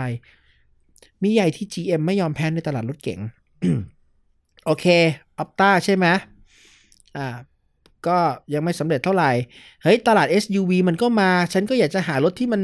fight กับ CRV ได้อืมอ่า ตอนนั้นเพราะ CRV มันก็ดังอยู่ ครับ อ่า โอเคDaewoo ในเกาหลีใต้ทำอะไรออกมา Daewoo Winstorm ชื่อมาอย่างดีเลยนะ เอามาเปิดเมืองไทยชื่อเช มาด้วยสองเครื่องยนต์ อันนั้นมาปี07ปี2007ฉัน test ได้ทั้งสองคัน ฉันจำได้ว่า ปี07นั้นน่ะ มันจะมีเครื่องเบนซิน2,000ซีซีซึ่งนอกจากจะอืดแล้วยังแดกอีกอืมก็ห่วยอยู่ดี ปัญหาดั้งเดิมของ GM d a w o คือ powertrain มึงห่วย อะ แล้วเครื่อง2,400 cc ดีเซลล่ะ โอเค พอพอไปวัดไปวาได้ พอฟัดพอเหวี่ยงได้แล้วก็เปิดตลาดตัว SUV ดีเซล เพราะใน segment นั้นณเวลานั้นไม่มีตัวไหนใช้เครื่องดีเซลนะอ่ามี Captiva เป็นดีเซลโผล่มา เพื่อที่ว่ามันจะต้องมานั่งแข่งกับพวกบรรดา SUV PPV ไงอืมใช่ปะพวกอืม SUV PPV ตอนนั้นพวกอ่า Fortuner อืมใช่ไหมแล้วก็มี Pajero Sport มี Ford Everest อะไรเงี้ยอะก็เลยต้องมีเครื่องดีเซลมาหน่อย เพราะตอนนั้น GM ยังยังไม่ได้ทำตัว Trailblazer ออกมาใช่ไหมตอนนั้นยัง ยังเป็นแค่ Colorado ปกติอะเพราะฉะนั้นเราต้องมีแคปติว่าดีเซลมาต่อกรครับตรงนี้เพื่อจะล็อกตลาดลูกค้าไว้ตรงนี้นิดนึงแคปติว่าเนี่ยจุดเด่นอย่างหนึ่งของมันคือไอ้เบาะแถวสามเชื่อไหมว่าคนไซส์อย่างอย่างฉันเนี่ยขึ้นไปนั่งหลังรถเนี่ยฉันนั่งสบายหัวก็ไม่ติด เข่าก็โอเค ปีนขึ้นลงอย่างง่ายอีกต่างหาก แถวสามแถวสามของ Captiva รุ่นแรกเนี่ยแหละโอ้ทำมาดีมากเลยชอบมาก แต่ในแง่การขับขี่โอเค ช่วงล่างมันก็มันก็พอใช้ได้ ช่วงล่างมันถือว่าดีเป็นอันดับต้นๆของกลุ่ม อืม ช่วงล่างมันดีกว่า CRV ตอนนั้นด้วย โอ้ไม่สิ ช่วงล่างมันด้อยกว่า CRV Gen 3 ในตอนนั้นที่เป็นคู่ฟัดกันโดยตรงนิดหน่อย แต่พวงมาลัยเนี่ยโอเคต้องให้ CRV เขาใน Gen 3 นะ อ่า Gen 3 คือช่วงประมาณปี 2005 ถึง 2010 นะ ช่วงนั้น และ Captiva ก็ออกมาช่วงปี 07 พอดี แต่ว่ามันก็จะมีปัญหาเรื่องการประกอบ บ้าง มีปัญหานู่นนี่นั่นจุกจิกจุกจิกบ้างอะไรเงี้ย แล้วมีรถหลุด QC มาบ้างอะก็ว่ากันไปCaptiva ก็เป็นอีกตัวหนึ่งที่ยังคงขายได้เรื่อยๆ แม้กระทั่งมาปรับโฉม minor change ในปี 2013 ก็ยังคงมีคนซื้ออยู่เรื่อยๆ แล้วก็ค่อยๆ fade ออกในช่วงปี 2018 ที่ผ่านมา อืม อืม ค่อย terminate ไป มันขายได้เรื่อยๆ อย่างโชคดีพอสมควร อืม เพราะอะไรครับ โชคดีในในแง่นี้โชคดีเพราะว่า หนึ่งมันเป็นรถที่ลูกค้าใช้แล้วส่วนใหญ่ส่วนใหญ่จะ happyส่วนใหญ่จะรู้สึกดีกับมัน มีซื้อซ้ำบ้างก็มีนะ อืมเออแล้วก็ในตลาดเองนะตอนนั้นตัวเลือกมันไม่ได้เยอะนัก Mazda CX5 ยังไม่มา อืมใช่ไหมนิสสัน X-Trail ก็ยังเกิดแต่ยังไม่ค่อยขายดีนัก แล้วมันนำเข้าจากอินโดนีเซีย แต่นี่มันประกอบไทย คนยินดีจะซื้อรถประกอบไทยมากกว่าซื้อรถประกอบในชาติอาเซียนด้วยกันนี่อันนี้เรื่องจริง มันเลยออกมาเป็นแบบนั้นอืมอืม ทีนี้พอหมดจาก Captiva ก็มาถึงเชฟเลตครู e ในปี 2010 อันนี้มันก็มีเรื่องราวอยู่นิดหน่อยครู e เนี่ยตอนนั้น เปิดตัวเดือนพฤศจิกายน 2010 ชนกับ Toyota Prius พอดีอืมแน่นอน Prius เข้ามาเป็นไฮบริดใช่ไหมครู e ก็มีเครื่องยนต์พันหก เน่าๆจาก GM d a w o เครื่องพันแปด newly develop อันนี้โอเคหน่อย เครื่อง2,000ซีซีดีเซล เป็นเก๋งดีเซล compact คันแรกในรอบหลาย ๆ ปีในตลาดเมืองไทยเลยล่ะ หายไปนานมากแล้วมันกลับมา เออ เพราะว่าคันสุดท้ายที่พี่พอจะนึกออกที่เป็นเก๋งดีเซลคือ Mazda 626อะอืมซึ่งมันนานมากนะ ชื่อ 626 นี่รู้อยู่ว่ามันนานแล้วอืมทีนี้พอมาเป็นตัวนี้เนี่ย ครูซตอนนั้นตอนแคมเปญเปิดตัวก็มีเรื่องของ Media Buyers เขาก็เหมือนกับมีการเสนอขายพื้นที่หน้าโฆษณา นานแล้วนะที่วงการรถยนต์บ้านเราไม่ได้มีการซื้อโฆษณาในหน้าหนังสือพิมพ์แบบแบบสี่หน้าติดอะคู่กลางอะหน้าหนังสือพิมพ์คู่กลาง เปิดมาปุ๊บคือเหมือนกับเป็นแบบเป็นแคตตาล็อกอยู่ในอยู่ในหน้าหนังสือพิมพ์สี่หน้านั้นจบ ตอนนั้นรู้สึกว่า มันมีหนังสือพิมพ์อยู่สองฉบับที่เหมือนกับมีการการแข่งขันกัน แล้วปรากฏว่ามีการขโมยไอเดียกันเกิดขึ้น เพราะฉะนั้นของ Toyota Prius ก็มีแบบเดียวกัน แต่เปิดมาก็มีแค่รูปรถและไม่มีอะไร แต่ของเชฟโรเลตเนี่ย you เปิดมา you เจอทั้งรูปรถ you เจอทั้งภายในแล้วด้านหลังของคู่กลางนั้นคือมีสเปคเสร็จสับอืมเป็นเป็นเหมือนกับเป็นโบรชัวร์ไปเลย และตีพิมพ์อย่างนั้นไปเลย นั่นก็ถือเป็นแท็กติกการตลาดที่ค่อนข้างจะใช้ได้อยู่เหมือนกัน หลังจากนั้นครูซเองก็มีพรีเซนเตอร์มามีทั้งใครนะอเล็กซ์ธีรเดชใช่ไหมกับพลอยเฌอมาลย์อยู่แป๊บหนึ่งเออแต่ก็ไม่ได้ดังอะไรมากนะแคมเปญและตัวแมนเชนครูซจะเป็นรถที่มีเรื่องเล่าอีกอันหนึ่งที่ค่อนข้างน่าสงสารอยู่ อันนี้มันคงพอจะเล่าได้ละมั้งแล้วเล่าจากมุมของเรา เอาเป็นว่าไม่ขอเปิดเผยว่าเป็นเป็นใครละกัน อันนี้จะเป็น Exclusive GM อะในช่วงที่เขาเทสครูซรุ่นนี้ในประเทศไทยก่อนที่จะมีการเปิดตัวนั้น เราได้ยินมาว่า ทีมวิศวกรชาวไทยเรารู้แล้วว่าเกียร์มันน่าจะมีปัญหาแน่ ๆ ถ้าอืมปล่อยรถออกไปอืมผู้บริหารคนหนึ่งที่มีอำนาจในการเซ็นแกรกตัดสินใจให้ขาย ซึ่งเป็นชาวต่างชาติ ก็ดันอนุมัติให้ขายอืมด้วยเหตุผลง่าย ๆ ว่า เออ กูจะทำเป้าทำยอดเพื่อที่จะโชว์ผลงานนายใหญ่แถวดีทรอยต์เออเพื่อที่จะได้เลื่อนขั้นต่อไปอืมเออไม่ก็สน เออ ฉันไม่สนนะเออ ฉันก็เอาออกขายผผลลลัพธ์ผลลัพธ์เหรอครับ เละเละสิครับ อย่างที่เราได้เห็นข่าวกันออกมาในช่วงเวลานั้นเอ่อลูกค้าก็ด่ายับเพราะลูกค้าเอารถยิ่งเอารถไปติดแก๊สยิ่งหนักเลย อืมอ่ามันก็มีปัญหาว่าตัวเครื่องมันไม่ได้รองรับ รถมันไม่ได้ทำมาเพื่อติดแก๊ส แล้วก็โปรแกรมสมองกลของเกียร์กับเอ่อสมองกลของเครื่องยนต์นั้น มันก็ทำงานแล้วมันก็เหมือนกับว่าไม่ค่อยสมัครสมานสามัคคีกันในบางคันในบางจังหวะอืมมันก็เลยมีปัญหานี้เกิดขึ้น มีพี่รอบข้างคนหนึ่ง เพิ่งลาออกจากค่ายรถยนต์พรีเมียมยุโรปค่ายหนึ่ง มาทำเชฟโรเลตได้แค่วันเดียว เจอดีลเคสนี้เลย ต้องคุยกับสบคบอเคสนี้เลย แล้วตลอดหนึ่งปีหลังจากนั้นของชีวิตพี่เขาคือ วุ่นวายโอลหม่านกับลูกค้าครูซมาก ๆ พยายามแก้ปัญหาดีลให้จบเป็นรายไป บางรายลูกค้าบางรายก็โหดมากถึงขั้นโทรมาขู่ฆ่าในมือถือส่วนตัวต้องเปลี่ยนเบอร์หนีกันเลยทีเดียว หลังจากที่เคสของครูซจบสิ้นกันหมดแล้วทั้งหมด แม้ว่าจะเป็นในทั้งชั้นศาลหรือจะเป็นในแง่ของการเจรจารายเคสไป จนทุกอย่างจบแล้ว ชื่อของครูซก็กลายเป็นชื่อเสียไปอย่างน่าเสียดายมาก ทั้งๆที่จริง ๆ แล้วตัวรถเนี่ย พี่จำได้เลยว่าขับโคตรดีอืมมันเป็นรถคอมแพคที่เซ็ตช่วงล่างมาแบบรถยุโรป แล้วมันให้ความรู้สึกเหมือนกับพี่กลับไปขับรถซาร์ฟสวีเดนที่พี่เคยชอบอีกครั้งหนึ่ง ใกล้เคียงนะ ไม่ได้ทับไม่ได้เทียบเท่าแต่ใกล้เคียงมาก เป็นรถที่ขับโคตรดีอืมน่าเสียดายอ่าแล้วก็รุ่นพันหกก็ขายไม่ค่อยได้ดีเท่าไหร่ รุ่นที่ขายดีคือรุ่นพันแปดแล้วก็เป็นรุ่นที่มีปัญหาเยอะสุด ปริมาณของปัญหามันเลยเยอะสุด ตัวครูซดีเซลเองจำได้เลยว่าวิ่งร้อยสิบเปิดแอร์ทั้งสองคนเทสอัตราสิ้นเปลืองเชื้อเพลิงได้สิบห้าโลลิตรเฮ้ยก็โอเคนะสำหรับรถในยุคประมาณปีสองพันสิบใช้ได้เลย หลังจากนั้น ครูซก็ยังคงขายมาเรื่อยๆ จนกระทั่งถึงเมื่อประมาณปี 2016 มันก็ปรับโฉมเมอร์เชนมาอีกสองครั้ง แล้วก็ขายอย่างเงียบอืมๆเพราะว่าอะไร GM ไม่มีเงินที่จะทำรถรุ่นนี้ต่อในเกาหลีใต้ เพราะในเกาหลีใต้เองก็มีปัญหาพอสมควรเหมือนกัน ทั้งจาก operation cost สูงขึ้น ทั้งจากเรื่องสภาพแรงงานที่เกาหลีใต้แม่งแรง แรงมากอืมเออทะเลาะตบตีกันก็พอสมควรเหมือนกัน เออแล้วก็ จริง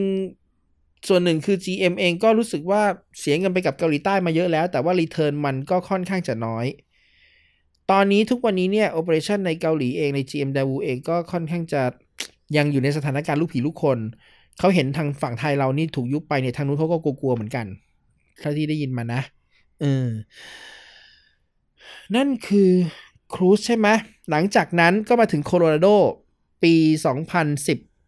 2011 ตอนนั้นโคโลราโดเปิดตัวช่วงน้ำท่วมใหญ่กรุงเทพและที่ราบรุ่มภาคกลางพอดี มันเป็นจังหวะที่ไม่รู้จะบอกว่าซวย หรือจะบอกว่าโชคดีไม่รู้ที่เปิดตัวในช่วงนั้น เพราะว่าทั้ง Ranger ก็เปิดตอนนั้นใช่ไหม Ford Ranger กับ Mazda BT 50 Pro เปิดตอนนั้น Chevrolet Colorado ต้องเปิดตอนนั้นพอดี Full Model Change รถกระบะ 3 รุ่นด้วน แล้วปีนั้นเป็นปีที่มี Minor Change รถกระบะด้วย Hilux Vigo แชมป์ก็ Minor Change ตอนตอนช่วงวันสิงหาตอนนั้น คือปี2011เป็นปีที่ทุกเจ้าแม่งพร้อมใจเปิดตัวรถกระบะหมด อืมแต่สิ่งที่เกิดขึ้นหลังจากน้ำท่วมครั้งนั้น เทรนด์การซื้อรถกระบะของคนไทยเปลี่ยนยังไงฮะรถตัวเตี้ยเนี่ย จากเดิมที่เคยได้รับความนิยม มันลดลงอืมคนแพนิคกลัว ซื้อสูงไว้ก่อน เลยซื้อรถยกสูงมาเยอะอืม จนกระทั่งยอดขายรถยกสูงมันเยอะขึ้น จนกระทั่งหลาย ๆ ค่ายเริ่มถามถึงความคุ้มค่าว่าฉันควรจะทำรถตัวเตี้ยต่อไปไหม แต่แน่นอนยังไงมันต้องทำเพราะว่าตลาดรถกระบะนั้นเนี่ย ยอดเยอะที่สุดในประเทศไทย มันคือยอดของรถรุ่นที่มีแคป เราจะเรียกมันว่า Isuzu Space Cap หรือจะเป็น Toyota Extra Cap หรือจะเป็น Smart Cap อะไรก็ตามหาเหวแคปอืม anyway รถที่มีแคปต่อท้าย และเป็นตัวเตี้ย นั่นคือตัวขายดีที่สุดอืมครับ อืม เพราะว่าลูกค้าส่วนใหญ่คือซื้อไปเพื่อที่จะทั้งใช้งานในชีวิตประจำวันไปทำงาน ขนของหรืออะไรก็ตาม แล้วก็ใช้เป็นรถส่วนตัวพาครอบครัวเที่ยวในช่วงวันหยุดด้วย พาไปซื้อของโลตัสแมคโครบิ๊กซีว่าไปอ่าหรือพาขับไปเที่ยวน้ำตกอะไรนี่ต่างๆนานาเพราะฉะนั้นมันเป็นรถรุ่นที่ มันเคยมันมันรถตัว cab เนี่ยมันเคยเป็นรถประเภทที่ขายดีในอเมริกา แต่ทุกวันนี้คนอเมริกาก็ไม่ใช้รถ cab แบบนี้แล้ว เขาใช้เป็นแบบสี่ประตู cab แทนใช่ไหมฮะ ผลก็คือผู้ผลิตรถยนต์ทั้งหลายก็เลยเริ่มคิดแล้วว่าฉันควรจะลงทุนทำตัว cab นี้เพื่อจะขายเฉพาะประเทศไทยต่อไปดีไหมอืมเออเพราะว่ายอดมันเริ่มจะมีความไม่คุ้มค่าเกิดขึ้น ฝั่งญี่ปุ่นนะโอเค ไม่ใช่ปัญหาฝั่งยุโรปฝั่งอเมริกาเนี่ยเขาเริ่มคิดเหมือนกันอ่า แต่สุดท้ายแล้ว GM ก็ยอมทำโคโ r โดออกมา 3 ตัวถัง ก็คือ 4 ประตู extended cap crew cap อ่าที่เราเรียกไอ้ crew cap ก็คือ 4 ประตูผู้ผิด extended cap คือตัว cap แล้วก็ตัว S cap ก็คือ single cap ก็คือไอ้หัวเดี่ยวนั่นแหละอืมหัวเดียวกระบะตอนเดียวนั่นแหละอะทำออกขายมามันก็พอใช้ได้อยู่ แต่ลูกค้าก็มีเคลมเยอะเหมือนกันเรื่องของเครื่องยนต์กับเกียร์ ตอนนั้นก็มีเคลมกันกระจุยกระจายเรื่องเกียร์ จนกระทั่งพอมา minor change ช่วงประมาณปี 2014 2015 มันก็ดีขึ้นแก้ปัญหาไปได้เยอะขึ้น ช่วง 2016 เออ ช่วงนั้น ก็ minor change มาเป็นหน้าปัจจุบันที่เราเห็นกันอืมอ่าเปลี่ยนแผงหน้าปัดภายในเติมไอ้ระบบ My Link เข้าไป รถมันน่าใช้ขึ้น ข้อด้อยของมันก็จะมีแค่ว่าเบรกมัน มันต้องใช้ระยะเหยียบค่อนข้างจะเยอะนิดนึง และพวงมาลัยมันอาจจะเบาไปนิดนึงช่วงความเร็วสูงถ้าเทียบกับรุ่นก่อน แต่ณวันนี้ก็ถือว่ามันก็สมบูรณ์ลงตัวของมันพอสมควรอืมคือตอนนี้มันยังค้างอยู่ในสต็อกอยู่นะฮะอืมก็แนะนำนะฮะ ราคามันลดลงมาคันละสองแสนห้านะฮะ ซื้อได้เลยอืมบอกเลยว่าควรซื้อคุ้มใช่ไหมคุ้มกว่านี้ไม่มีอีกแล้วแกแซดเจ็ดสิบเอ็ดตัวยกสูงแคปนะเว้ยนั่งเหลือห้าแสนหกอะม ขอโทษนะ ราคานี้นะ มึงซื้อซัมด้าซิตี้ได้แค่รุ่นถูกนะเว้ย อืมอืมเออโคตรคุ้มอะแล้วที่สำคัญคือบริการหลังการขายไม่ต้องกลัว เพราะอะไรรู้ป่ะ พี่ของฉันคนหนึ่งยังคงทำงานอยู่ในนั้น แล้วก็เขาบอกแล้วว่า เขาจะยังอยู่ที่นั่นอีกยาวๆ เพราะว่าเขาจะดู operation เรื่องบริการหลังการขาย คือภายในประมาณ 3-4 ปีนี้เขายังอยู่ แน่อืมๆ ดังนั้นเราไม่ต้องกลัวแล้วที่สำคัญอะไรเนี่ยสต็อกเนี่ยบานเบอะเลยโดยเฉพาะแคปติว่านะฮะอะไรบานมากเหรอจริง ๆ ต้องบอกว่าตอนที่มีข่าวลดราคากันอืมโบมบ้ามเนี่ยน้องที่ออฟฟิศผมนี่ก็อยากได้เลยนะอืแล้วผมก็เดาเดาเอานะ ว่าคนคงจะถามพี่จิมมี่อะล้นหลาม ถามแบบ อันนี้เดี๋ยว อันนี้เราจะเราจะเดี๋ยวเราจะกลับเดี๋ยมาวคุยประเด็นเดี๋ยวเดี๋ยวกลับไปต่อเดี๋ยวเดี๋ยวจะกลับมาต่อประเด็นนี้ค่อยๆไล่เรียงต่อมา หลังจากโคโลราโดอ่าหลังจากโคโลราโดเจนนี้มันก็มาเป็น Trailblazer Trailblazer เนี่ยเป็นรถที่ทีมไทยพยายามคอนวินส์ให้มันเกิดขึ้น ก็คือเป็นเวอร์ชัน SUV PPV อืมที่จะไปสู้กับ Fortuner กับไอ้Pajero Sport ครับอ่าแล้วก็ MU-X อ่าครับฟอร์ดเอเวอเรสพวกนั้น จริง ๆ แล้วเขาทำออกมาได้ค่อนข้างจะดี คือเขาจับมือกันทำกับ Isuzu เพียงแต่ว่าเอ่อแน่นอนฮะ ดีไซน์ข้างนอกมันยังไม่ appeal พอ คือเมื่อผ่านเวลาไประดับหนึ่งปุ๊บเนี่ยมันกลายเป็นชายกลางที่หลายคนหมางเมิน ทั้งท่านที่จริงๆแล้วมันก็มีคุณงามความดีเพียงพอที่คุณจะซื้อมันได้ โดยที่คุณไม่ต้องไป care อะไรมาก มันเป็นรถที่ดีคันหนึ่ง แต่ดีแบบกลางๆ มันไม่ได้ดีสุด แต่มันคุ้มราคาที่คุณจ่ายครับเออเพราะว่ามันก็ไม่ได้มีอะไรที่เสียหายมากนัก ไม่ค่อยมีไม่ค่อยมีปัญหาอะไรเท่าไหร่ด้วยซ้ำครับ แต่ยอดขายนี่โอ้โห สงสารมากเลย แต่ละเดือนแต่ละเดือนที่ขายไปโคโรโดขายได้เต็มที่ก็ร้อยกว่าคันต่อเดือนอืมซึ่งถือว่าน้อยมากสำหรับตลาดที่มียอดขายรถยนต์อยู่ที่ประมาณล้านคันต่อปี อย่างเช่นประเทศไทยตอนนี้อืมร้อยคันต่อเดือนคือพันสองร้อยคันต่อปีโดยประมาณอืมบวกลบอืมซึ่งเฮ้ยมันจะอยู่ได้เหรอวะอืมนี่แหละก็คืออยู่ไม่ได้ไงอืมเออ นั่นคือส่วนของ Trailblazer ทีนี้หลังจากที่เมืองไทยมีการ terminate passenger car ทั้งหมด ไม่ทำตลาดทั้ง Sonic ทั้ง Cruise แล้ว นั่นคือจุดเริ่มต้นที่หลาย ๆ คนเริ่มมองแล้วว่าแล้วอนาคตของเชฟเลยต่อไปจะเป็นไง เพราะว่ารุ่นรถยนต์มันไม่มาแล้วไงอืมมันไม่มีรุ่นรถเก๋งแล้ว แล้วในอเมริกาเองเนี่ยก็ตลาดรถเก๋งของเขาก็กำลังจะ terminate ในปีนี้ด้วยเหมือนกัน ในหลาย ๆ รุ่นเขาก็จะ terminate ออกไป เพราะว่า GM ก็เริ่มมองแล้วว่าอะไรก็ตามที่สามารถจะทำกำไรได้มากกว่ากูจะโฟกัสไปที่ตรงนั้น แน่นอนฮะกระบะ SUV เนี่ย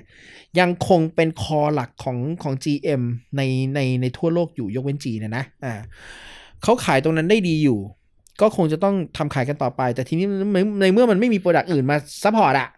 แล้วจะทำยังไงอันที่จริงหลังจากการ minor change ครั้งล่าสุดเนี่ยมันก็มีการคุยกันถึงอนาคตของ GM อยู่พอสมควร ทีนี้มันจะเข้าสู่ช่วงที่เป็น เป็นช่วง exclusive นิดนึงละ อืมครับ ช่วงที่เราก็รู้มาแต่เราก็รู้ว่าไม่มีสื่อไหนเสนอ อืมเล่าเท่าที่เล่าได้แล้วกันนะ ได้ครับพี่จิมมี่ไม่เปิดเผยแหล่งข่าว เรื่องมันมีอยู่ว่ามันก็มีการคุยกันแหล้วว่า จะ terminate GM Thailand กันไปตั้งแต่ตอนนู้นเลยไหมเออเพราะว่ายอดขายมันก็ไม่ขึ้น ลงเงินเข้าไปก็ไม่ขึ้น ปรับโฉม minor change เข้าไปก็ยอดก็ไม่ขึ้น ยอดขายมันก็ยังต่ำเตี้ยเรียบพื้นอยู่ตรงประมาณท้ายตารางอยู่ดี แล้ว operation cost มันก็จะสูงขึ้นอืมค่าใช้จ่ายต่างๆ มันก็แพงขึ้น มันก็เริ่มจะมีการขาดทุนสะสม อยู่บ้างประมาณหนึ่ง GM เมืองไทยมันอยู่ได้ด้วยตลาดส่งออกก็คืออยู่ได้ด้วยออสเตรเลีย นิวซีแลนด์ แล้วก็ตลาดเอ่อส่งออกในบางประเทศ ส่งออกพวก part CKD แต่ออสเตรเลียเองในในฐานะของแบรนด์ Holden เองก็มีปัญหายอดขายเหมือนกัน ก็คือสู้ Ford Ranger ไม่ได้ สู้ Toyota Hilux ที่ออสเตรเลียไม่ได้ เพราะว่าในออสเตรเลียตอนนี้รถที่ขายดีที่สุดคือ Toyota Hilux รองลงมาคือ Ford Ranger และนั่นไม่ใช่นั่นคือตลาดรถภาพรวมนะ ไม่ใช่แค่ตลาดกระบะอย่างเดียวนะ ตลาดภาพรวมของออสเตรเลียตอนนี้กลับเป็นอย่างนั้นคือมันกลับตาลปัตร สมัยก่อนรถที่ขายดีที่สุดของออสเตรเลียคือ Holden Commodore Holden Calais Ford Falcon อะไรอย่างนี้ แต่ทุกวันนี้คือโลกมันกลับตาลปัตร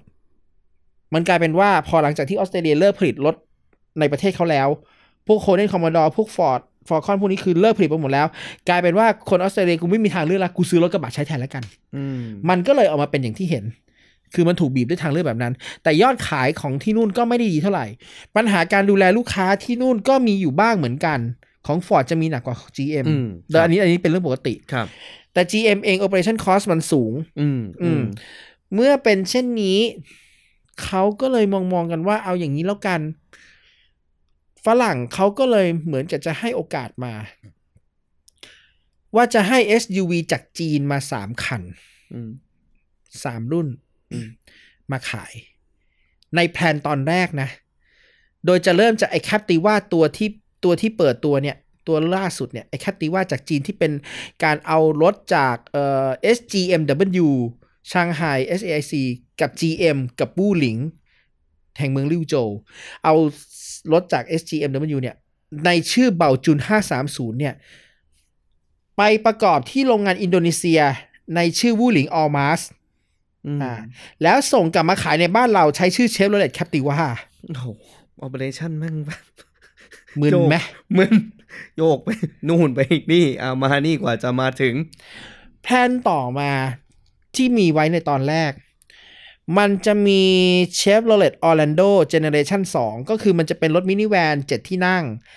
ซึ่งทำมาเพื่อแบรนด์ Chevrolet โดยเฉพาะ แล้วมันเป็นมินิแวนราคาถูกประมาณหนึ่ง แต่ไซส์ของรถนั้นยาวกว่า Zafira ไซส์ประไซส์ยาวประมาณ Toyota Wish ได้อืมครับแต่ฉันไปเห็นคันจริงที่เซี่ยงไฮ้ Auto Show เมื่อปี 2019 กลางปี ก็ได้จะบอกกับคน GM Thailand ว่า พี่ไม่ต้องเอามานะ เอามานี่จะด่าอืม วัสดุข้างในนี่กระหลงโป้งมากอืมขนาดขายจีนนะ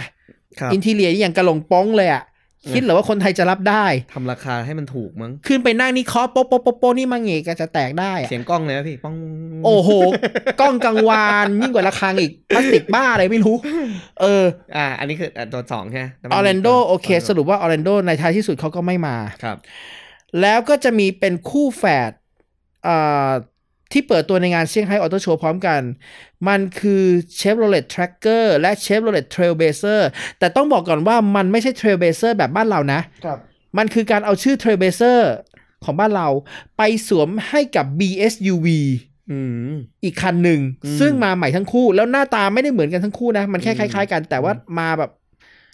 พี่มาน้เป็องนมาเป็นพี่น้องอะ มาเป็นเหมือนกับเป็นแฝดแฝดกันมาเลยอะอืมสองคันนั้นอะจริง ๆ ออนแพลนว่าจะมาเมืองไทยอืม ทีนี้เนี่ย ไปไปมามามันกลับกลายเป็นว่า ไม่เพียงแค่นั้น ทีมไทยเองก็พยายามศึกษาว่าจะเอารถ full size truck มาบ้านเราอืมแล้วก็มีก่อนอื่นก่อนที่เป็น full size truck คือเอา Chevrolet Equinox มาก่อน Equinox นี่เป็น SUV ไซส์กลาง body คันจริงจะใหญ่กว่า Captiva อีก step หนึ่ง และเป็นรถที่เป็นรถที่ขายในอเมริกาเหนืออยู่แล้ว แล้วก็ถูกส่งจากอเมริกาเหนือไปขายที่ออสเตรเลียในชื่อ Holden Equinox อยู่แล้วด้วยเออเขาก็จะเอาคันนั้นเนี่ยมาตอนแรกว่าจะมาประกอบขายในเมืองไทย ปรากฏว่า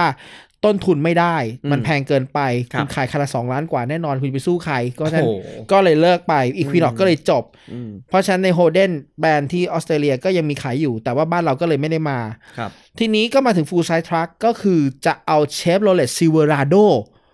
คัน Full Size Truck ที่เป็น model year ใหม่ล่าสุดคือ model year 2019-2020 ที่เพิ่งเปิดในอเมริกาเหนือเมื่อปีที่แล้ว เอารุ่นท็อปมันเลย Full Option เครื่อง V8 5,007เบนซินมาเลยคือ ในเมื่อ Ford มี Ranger Raptor ใช่ไหมอะฉันก็ทำให้มันเหนือกว่านั้นไปเลยแล้วกันอืมเพราะในเมื่อโปรเจกต์ที่จะทำโคโลราโดในเวอร์ชันแบบ Raptor อย่างนั้น มันถูก terminate ไปแล้วครับฉันก็เอา Silverado เอาใหญ่กว่ามาข่มฟอร์ดไปเลยอืมรถมาถึงท่าเรือละ 17 กุมภาพันธ์ 2020 มีการประกาศ ก็เลยต้อง terminate ส่งรถกลับไป รถมาถึงท่าเรือด้วยรถมาถึงก่อนท่าเรือแหลมฉบังแล้วก็ต้องส่งรถกลับไป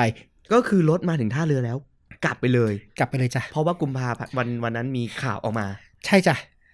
ช็อกเซ็งเลย ตอนแรก Silverado จะต้องมาโชว์ใน Bangkok International Motor Show เดือนปลายเดือนมีนาคมที่ผ่านมา ซึ่งงานมอเตอร์โชว์ก็เลื่อน เดี๋ยวนะแสดงว่าการตัดสินใจที่เกิดขึ้นมันค่อนข้าง รวดเร็ว ไม่เขาคิดกันมาตั้งแต่ปลายปีที่แล้วแล้แล้ววแล้วทำไมรถมันยังลงเรือมาพี่บอกทางเรือไม่ทันเหรอเขาเตรียมคืออย่างนี้ต้องบอกก่อนว่าการเตรียมงานซิวาราโดน่ะเตรียมตั้งแต่ปลายปีที่แล้วอ๋อแต่ว่าการซื้อขายโรงงานของ GM โดยกับ Great Wall Motor ของ G เนี่ย มันเป็นเรื่องที่โคตรลับเลยโอเค มันโคตรลับเลยแล้วแม้กระทั่งพนักงานของ GM เอง ก็ไม่รู้ ก็ไม่รู้และเพิ่งมารู้พร้อม ๆ กับพวกเรา ประชาชนทั่วไป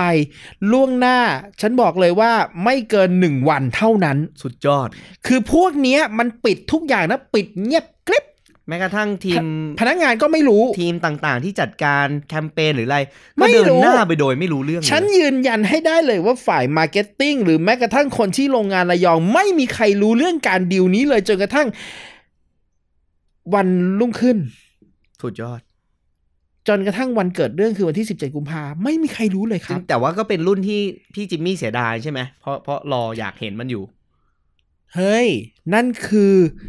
ถ้ามันมาเปิดตัวนะ Silverado จะกลายเป็น full size truck size อเมริกันคันแรกรุ่นแรกในประวัติศาสตร์ที่เปิดตัวขายในประเทศไทย และลูกค้าที่ซื้อเนี่ยการุณาเลยนะ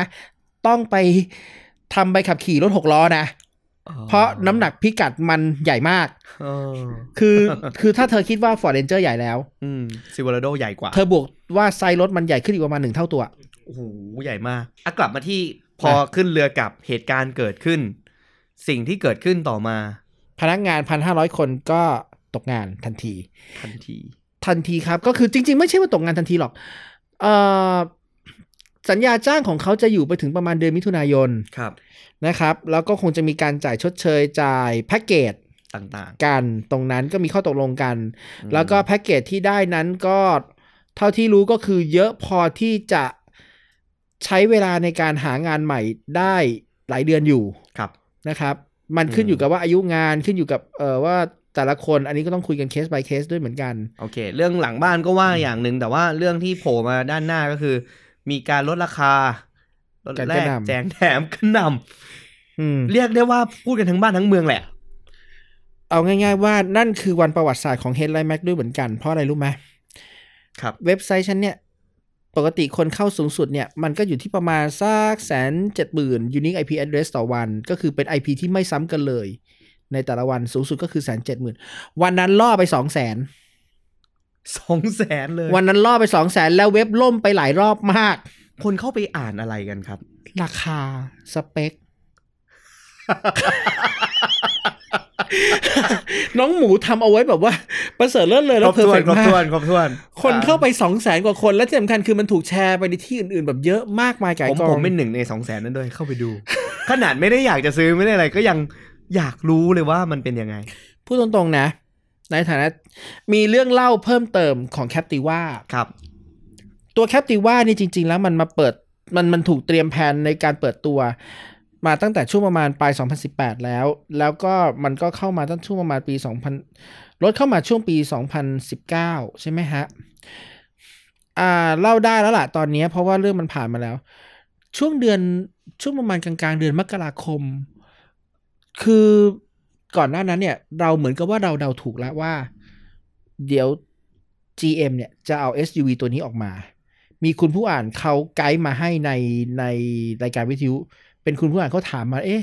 แคปติว่านี่น่าจะใช่ตัวที่เขาเปิดตัวในตลาดอเมริกาใต้ตอนนั้นหรือเปล่าอเมริกเออประมาณนั้น เราก็ดูรูปแบบเฮ้ยจะเอาแคปติว่าตัวนี้มาจริงๆหรอ เราก็เลยถามกับทางทีม PR ของ GM ไป จริง เรารีบเตือนเลยบอกเฮ้ยพี่พี่ จะเอาคันนี้มาขายจริงๆเหรอ คิดดีๆนะเว้ยพี่ ทีม PRGM เขาก็เลยคุยกับทางเจ้านายเขาที่เป็นนายฝรั่งนะฮะ นัดกันว่าเอางี้แล้วกัน เราอยากได้คอมเมนต์จิมมี่กับทีม ก็มีเรามีพี่แพนแล้วก็น้องอีกคนหนึ่งก็เลยอาเข้าไปในโรงงาน GM ในบ่ายวันอาทิตย์วันหนึ่ง ช่วงกลางเดือนมกราคม เดินเข้าโรงงานไป โดยที่โอเค คุณก็ต้องห้ามใส่กางเกงยีน อันนั้นคือกฎโรงงานนี้ ห้ามใส่กางเกงยีน ก่อนเข้าโรงงานคุณก็ต้องดูวิดีโอความปลอดภัยก่อน 10 นาที นี่คือกฎเหล็กของ GM อยู่แล้ว นี่นี่เป็นเรื่องปกติ ถ้าคุณเคยดูวิดีโอความปลอดภัยแล้ว คุณก็ติ๊กผ่านแล้วคุณก็ไม่ต้องดูซ้ำแต่ถ้าคุณไม่เคยดูคุณต้องดูก่อนอืมอ่าเขาจะมีข้อกำหนดต่างๆมากมาย ไม่ค่อยเห็นโรงงานไหนทำแบบนี้นะ นี่คือโรงงานที่ set standard ได้ดีมากเลย เออ มีหมวกนิรภัยมีแว่นตากันไอ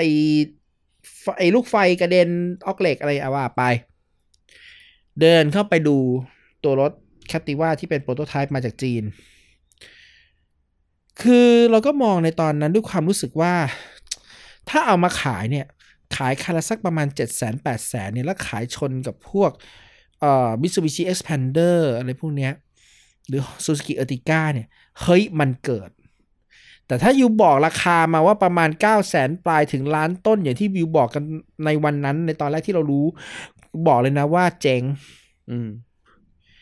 ตอนเดินออกมาจากเอ่อห้องที่เขาจัดให้เราดูรถนั่นแหะซึ่งเป็นรถได้อยู่ในโกดัง เดินออกมาจากตรงนั้นเนี่ยสภาพโรงงานนิ่งเงียบมาก อืม เงียบจนกระทั่งเรารู้สึกสังหรณ์เลยว่า นี่น่าจะเป็นครั้งสุดท้ายที่ฉันจะได้มาเหยียบโรงงานนี้ในนามของโรงงาน GM รู้สึกอย่างนั้นเลย ใช่ และนั่นคือมกราคม 2019 คือมันได้กลิ่นจากความรู้สึกว่าแรงมากว่าอื มมันคงจะต้องมีเรื่องแบบนี้เกิดขึ้น ซึ่งมันได้เกิดขึ้นแล้ว ซึ่งมันก็ได้เกิดขึ้นในอีกหนึ่งปีต่อมา ตามภาษา disaster man ไปเหยียบที่ไหนบันไรที่นั่น โถพังพินาศมาก เออ เออ ก็เรื่องราวแล้วก็แล้วก็จริง ๆ แล้วเนี่ยพูดตรงๆว่าเสียดายอย่างหนึ่งว่า อันนี้อันนี้แอบเล่าให้ฟังด้านหลังละกัน ครับ ในช่วงสมัยที่ยังไม่ได้ทำ Headlightmag ในช่วงสมัยที่ยังทำบทความเขียนบทความเป็นคอลัมนิสต์เป็นฟรีแลนซ์อยู่ เรายังเคยถูกว่าจ้างให้ไปทำเป็น advertorial ของเชฟโรเลตในหน้าหนังสือพิมพ์ Daily New วันเสาร์ตอนเช้าต่อเนื่องกันมา 2 ปีเป็น strip ad ด้านล่างของ Daily New เชฟโรเลตลงโฆษณาแบนเนอร์ตรงนั้นเอาไว้ มันก็เป็นหน้าที่ของเราที่ต้องคอยหาเรื่องราวเว้ยเกี่ยวกับข้อดีหรืออาจจะเป็นข้ออะไรต่างๆ เป็นเทคนิคเป็นทิปส์อะไรต่างๆ เนี่ย เออ ไปใส่ตรงนั้น ถมให้มันเต็ม แล้วก็ช่วยเหมือนกับว่ามันเชื่อว่าขายรถอะทำมันอยู่สองปีทำจนกระทั้งแบบหมดมุกอะเพราะตอนนั้นคือเชฟเลยแต่รุ่นมัน มันหมดเรื่องจะขายแล้วอะอืมมันไม่มีอะไรจะขายแล้วอืมรู้สึกเลยว่าแบบมันทรมานมาก เออ แล้วมันก็เลยกลายเป็นส่วนหนึ่งที่ฝังใจกับเราว่า อย่างเว็บไซต์ Headline Mac เราเนี่ย จะไม่รับ advertorial เพราะขนาดเราเองเราทำเรายังรู้สึกว่าเรายังไม่อยากจะอ่าน ซึ่งถ้ามันเป็นอย่างนั้นเนี่ย แล้วคนอ่านล่ะ จะอยากอ่านเหรอ จะอยากอ่านเหรอ advertorial เราถือได้เป็นคนหนึ่งที่แบบเกลียด advertorial มาตั้งแต่บัดนั้นเป็นต้นมาเข้าใจแต่ว่า ในแง่ของตรงนั้นเนี่ยเราได้ประสบการณ์ดีๆ อย่างหนึ่งคือได้ไปดูเบื้องหลังเขาเตรียมงานกัน สมัยก่อนเนี่ยตอนที่เขา launch ไอ้โคโลราโดตัว Z71 เครื่อง Common Rail Diesel ครั้งแรก เชื่อไหมว่าเชฟโรเลตถึงขั้น ปิดสนามบินเพชรบูรณ์แล้วเปิดตัวรถก็คือไป decorate สนามบินเพชรบูรณ์เป็น Colorado Airportเอาอีกแล้ว ป้ายสนามบินนี่นะ จากสนามบินเพชรบูรณ์เนี่ยถูกเปลี่ยนเป็น Colorado Airport ด้านบนเลย โคโลราโดนี่เขาใส่ใหญ่ใส่ใจจริง แล้วก็เป็นทริปที่คือเขาไม่บอกนักข่าวนะว่าไปไหนอืมแต่แค่บอกนักข่าวว่าขอเวลาว่างเต็มๆหนึ่งวัน นั่นคือพานักข่าวเอ่อไปเช่าเหมาลำไปลงเอ่อไปขึ้นเครื่องที่ดอนเมือง ขึ้นเครื่องบินการบินไทยเช่าเหมาลำไปลงสนามบินเพชรบูรณ์โอ้โหแล้วแน่นอนฮะเครื่องบินเนี่ยไอ้ตรงไอ้แผงที่อยู่ที่เบาะเนี่ย ก็คือเป็นลายโคโลราโดโดยเฉพาะ โอ้โห กล่องของการบินไทยที่เป็นกล่องอาหารเสิร์ฟก็เป็นโคโลราโด จัดเต็มสุดลงเครื่องไปนี่คือโคโรโลจอดเรียงให้นักข่าว ขึ้นรถแล้วขับออกไปเลย แบบเดียวกันกับทริปเทสรถในต่างประเทศเป๊ะ ขับวนอยู่ในเพชรบูรณ์อะแล้วไปกินข้าวเที่ยงอะแล้วก็ขับวนกลับมากลับมาที่สนามบินอีกครั้ง ขึ้นเครื่องกลับกรุงเทพตอนเย็นๆสุดยอด one day trip ไม่ต้องค้าง แต่ อันนั้นคือทริปนักข่าว แต่สำหรับฉันเอง ฉันมีโอกาสได้ไปเห็นเบื้องหลังการทำงานในช่วงเขา survey ทริปกันอืมฉันก็ไปเจอมาหลายอย่างก็คือ เช่นว่า Colorado prototype ไปจอดตายกลางทุ่งแสลงหลวงจู่ๆเครื่องก็เร่งขึ้นมาเองนี้ก็มี แต่คันนั้นเป็น prototype อืมเราขับรถออกจากกรุงเทพกันไปไป survey กันตรงนั้นอยู่ survey อยู่ประมาณสี่ห้าวันนะอืม survey เส้นทาง survey ต่างๆ เพื่อจะมาจัดรถทริปต่างๆอะตอนนั้นคือฉันมีโอกาสได้ไปช่วยเขาทำอืม รู้เลยว่าเฮ้ยมันมันเป็นช่วงเวลาที่ดีช่วงหนึ่งเลยนะที่ได้เห็นเบื้องหลังการทำงานพวกเนี้ย แล้วมันก็เป็นประสบการณ์ที่ดีมากๆเลยที่ได้เห็นว่าเฮ้ยครั้งหนึ่ง ฉันได้เคยร่วมงานกับบริษัทรถยนต์อเมริกัน และได้เห็นถึงความตั้งใจของคนที่ทำงานในนั้นจำนวนไม่น้อย ในการที่จะลอนช์รถแต่ละรุ่นออกมา ในการที่เขาพยายามจะต้องต่อสู้กับความคิดของคนอเมริกันชาวต่างชาติและอื่นๆอีกมากมายอืมกว่าที่พวกเขาจะ เอารถออกมาขายคนไทย เราบอกได้เลยว่า เราเราขอแสดงความนับถือในทุกๆคนที่ทำงานอยู่ใน GM เราขอแสดงความนับถือทุกๆ คนที่ว่านี้ไม่ใช่แค่ในฝ่ายการตลาดฝ่ายอะไรต่างๆ แต่ยังรวมถึงคนที่ศูนย์การผลิตที่ GM ระยอง เรารู้สึกว่าเราเราอ่า จะเรียกว่าไงดีคือขอบคุณ ที่คุณเป็นส่วนหนึ่งที่ขับเคลื่อน ระบบเศรษฐกิจและอุตสาหกรรมยานยนต์ของประเทศนี้ แม้ว่าตอนจบของเรื่องนี้มันจะไม่สวยงามเอาเสียเลยก็ตาม แต่ก็เชื่อแน่ว่า ทุกคนน่าจะมีความทรงจำที่ดีกับ GM ในประเทศไทย ซึ่งผมบอกได้เลยว่า มันคงจะไม่มีอีกแล้ว พวกเขาไม่น่าจะกลับมาเมืองไทยได้อีกแล้ว และเผลอๆ พวกเขาจะไม่มีโอกาสกลับมาอีก ถ้าจะถามว่าทำไม GM ถึงต้องจบกิจการในประเทศไทยและออสเตรเลียนิวซีแลนด์กันดื้อๆอย่างนี้ ง่ายมากหนึ่งยอดขายของรถพวงมาลัยขวา มันไม่มากพอที่ทำให้พวกเขาจะต้องดำเนินธุรกิจต่อไป อย่าลืมว่ารถยนต์ที่ใช้พวงมาลัยขวานั้นเนี่ย มันมีขายอยู่แค่ 17 ประเทศ ญี่ปุ่นอยู่ก็ตัดไปแล้วใช่ไหมประเทศนู้นประเทศนี้อยู่ก็ตัดซะเฮี้ยนเลย มันเหลือแค่ไทยออสเตรเลียและนิวซีแลนด์อย่างที่เราพูดไป เพราะฉะนั้นยอดขายในสามประเทศเนี่ยมันไม่คุ้มพอที่คุณจะ develop รถเวอร์ชันพวงมาลัยขวาขึ้นมา การทำรถพวงมาลัยขวา มันไม่ใช่แค่การที่คุณทำรถพวงมาลัยซ้ายรุ่นหนึ่งมาแล้วคุณจับย้ายพวงมาลัยแค่นั้น มันไม่ใช่ มันคือการจะต้องคำนวณว่าชิ้นส่วนไหนควรจะอยู่ตรงไหนเอ่อแล้วก็เรื่องของการจะวางว่าชิ้นส่วนนี้ถ้าอยู่ตรงนี้แล้วน้ำหนักจะมีปัญหาอะไรไหม คุณจะต้องย้ายตรงนี้ดีไหมalignment เป็นยังไง balance รถได้ยังยังไง test ยังไง คุณจะต้อง test แม้กระทั่งเรื่องของคุณภาพน้ำมันของประเทศที่คุณจะเอารถเข้าไปขาย ว่ามันจะมีปัญหากับระบบหัวฉีดคุณไหมจะมีปัญหาเกี่ยวกับไอ้ระบบต่างๆคุณไหมและไอ้ค่า test เนี่ยแหละ R&D รวมทั้ง test นี่แหละ durability test reliability test พวกนี้แหละ มันคือ cost ประมาณ 3 ใน 4 ของค่า develop รถ เนี่ยแหละเรื่องแพงละข้อ 2 เรื่องของเรื่องคือบริการหลังการขาย เอาตรงๆนะ ลูกค้าสัมพันธ์ GM ในอดีต ยุคโบราณกาลเนี่ย ขึ้นชื่อลือชามากเลยว่าไม่แคร์ลูกค้า ขึ้นชื่อลือชาว่าไม่สนใจลูกค้า ลูกค้าจะด่าเช้าด่าเย็นยังไงก็ตามก็ไม่เหลียวแล แล้วก็ไม่แคร์ลูกค้าเลย ทุกอย่างมันเริ่มมาดีขึ้นเอาก็ตอน Chevrolet Cruze นี่แหละ หลังจากที่มีคนรอบข้างเราคนหนึ่งเข้าไปทำตรงนั้นขึ้นมา พยายามบิวทุกอย่างให้ดี แล้วเราก็ค้นพบว่าหลายปีผ่านไปหลังจากนั้น ทีมที่ทำงานเชฟโรเลตในปี 2018-2019 เนี่ย ทั้งทีม marketing ทีมอะไรต่างๆ ที่ถูก downsizing บริษัทลงมา downsizing องค์กรลงมา คือทีมที่ดีที่สุดอีกทีมหนึ่ง เท่าที่เชฟโรเลตไทยแลนด์เคยมีมา ถ้าเป็นทีมก่อนหน้านั้นก็จะเป็นทีมของอ PR กับ Marketing ในช่วงยุคประมาณปี 2010 2011 2012 จนถึงประมาณสัก 2010 ถึงประมาณ เออพูดผิด 2,000 ต้นต้นๆจนถึง 2005 2006 นั่นก็คืออีกทีมหนึ่งที่ดีนะฮะ มันมีอยู่ 2-3 ทีมที่ดี แต่ว่าทีมลูกค้าสัมพันธ์ ทีม